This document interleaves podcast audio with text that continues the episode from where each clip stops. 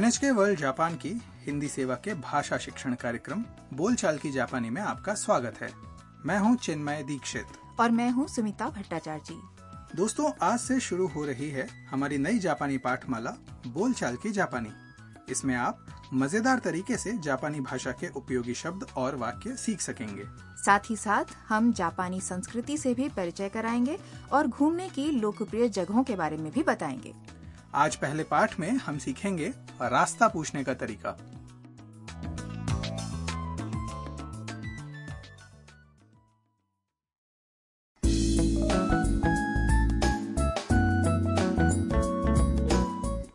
इस कहानी की मुख्य चरित्र है ताम।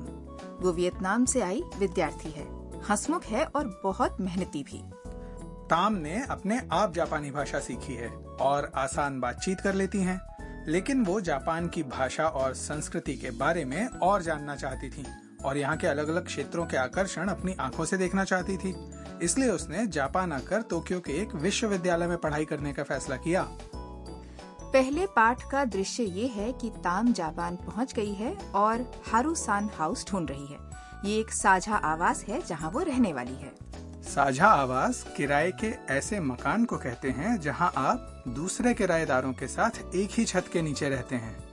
हर निवासी के पास अलग कमरा होता है, लेकिन बैठक और रसोई घर साझा होते हैं। उनके इस्तेमाल सारे निवासी कर सकते हैं। इस तरह उनके बीच मेलजोल भी बढ़ता है।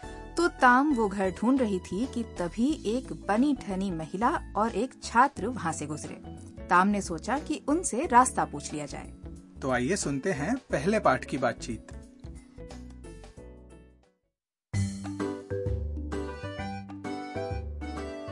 すみません春さんハウスはどこですかハルサンハウスあれ僕たちの家だよねすぐ近くです一緒に行きましょうこっちだよはいありがとうございます अब इस बातचीत को फिर से हर वाक्य के अर्थ के साथ सुनते हैं ताम ने पूछा すみません माफ कीजिए 春さんハウスはどこですか हारूसान हाउस कहाँ है छात्र काइतो ने कहा ハルサンハウス हारूसान हाउस あれ僕たちの家だよね अरे हमारे घर की बात कर रही हैं फिर महिला मिया बोली すぐ近くです बहुत पास है 一緒に行きましょう साथ चलते हैं काइतो ने कहा こっちだよ इस तरफ अंत में ताम ने जवाब दिया はいありがとうございます जी बहुत बहुत धन्यवाद इसके बाद मिया और काइतो ताम को हारूसान हाउस ले गए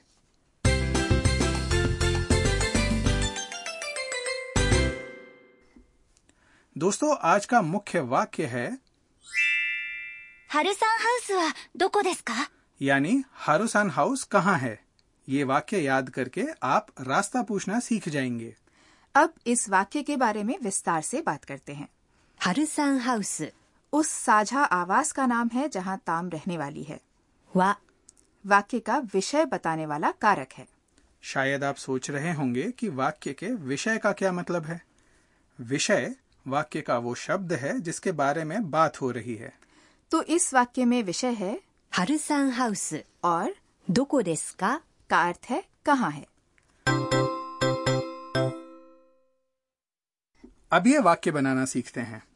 रास्ता पूछने के लिए जहाँ जाना है उस जगह के नाम के बाद कारक वा जोड़िए और उसके बाद कहिए दोको डेस का। दोको प्रश्नवाचक शब्द है और इसका अर्थ है कहाँ। अंत में डेस्का जोड़कर सुर ऊंचा रखने से वाक्य प्रश्नवाचक बन जाता है तो याद रखिए रास्ता पूछने के लिए आपको जगह के नाम के बाद जोड़ना है वा दो कुदेस का तो आइए अब बातचीत फिर से सुने और साथ साथ बोलकर अभ्यास करें どこですか春さんハウスはどこですか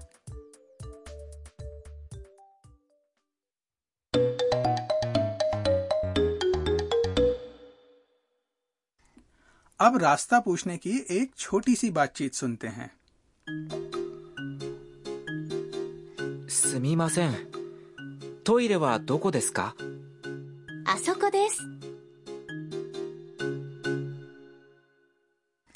और अब समझ लेते हैं इसका अर्थ すみませんトイレはどこですか माफ़ कीजिए शौचालय कहाँ है?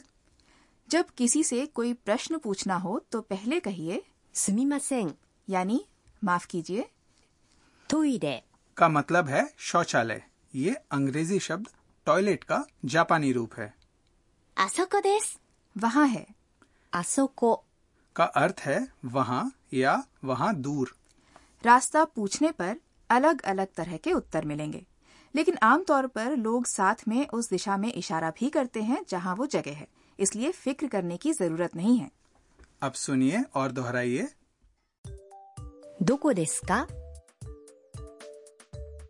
トイレはどこですかすみませんトイレはどこですか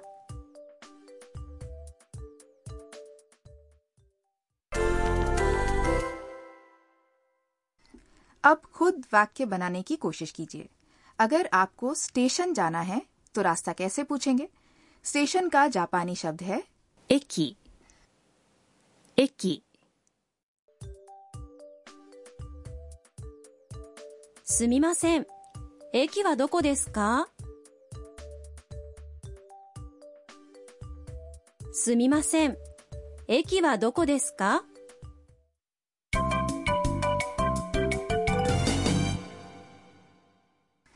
और अब बारी है आज के सहज वाक्य की इस भाग में हम आज की बातचीत में से एक वाक्य के बारे में बात करेंगे जिसे आप हु बहू याद करके कई जगह काम में ला सकते हैं। तो आज का सहज वाक्य है ताम की ये पंक्ति। अरिगातो इसका अर्थ है बहुत बहुत धन्यवाद। इसका इस्तेमाल आभार व्यक्त करने के लिए होता है। आप सिर्फ़ अरिंगतो भी कह सकते हैं लेकिन आभार व्यक्त करने के लिए ज़्यादा विनम्र तरीका है। अरिगतो गोसाइमस अब अभ्यास कर लेते हैं सुनिए और दोहराइए। अरिगतो गोसाइमस तो दोस्तों अब आज की बातचीत एक बार फिर सुन लेते हैं।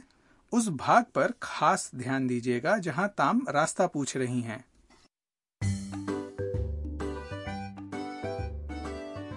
すみません。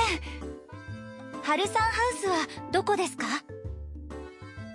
ハルサンハウス？あれ僕たちの家だよね。すぐ近くです。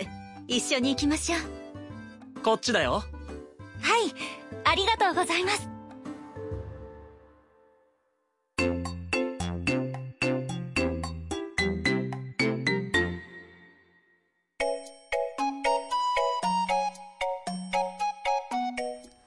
दोस्तों जापानी भाषा के अधिकतर अक्षर एक स्वर और एक व्यंजन जोड़कर बने हैं। शब्दों का उच्चारण ज़ोर पर नहीं बल्कि सुर के उतार चढ़ाव पर आधारित है।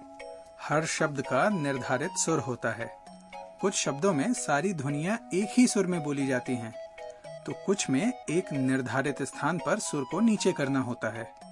इसी से पूरे वाक्य का सुर बनता है। उदाहरण के लिए अमेगा का मतलब है बारिश हुई और 雨が降りました का अर्थ है मीठी गोलियां बरसी यहाँ सुर से वाक्य का अर्थ बदल रहा है पर चिंता मत कीजिए सुर पता ना भी हो तो भी संदर्भ से वाक्य का अर्थ समझ सकते हैं जापानी भाषा में ध्वनियाँ ज्यादा नहीं हैं और उच्चारण भी मुश्किल नहीं है अगर आप ध्यान से सुनते रहेंगे तो सुरों का उतार चढ़ाव धीरे धीरे अपने आप सीख जाएंगे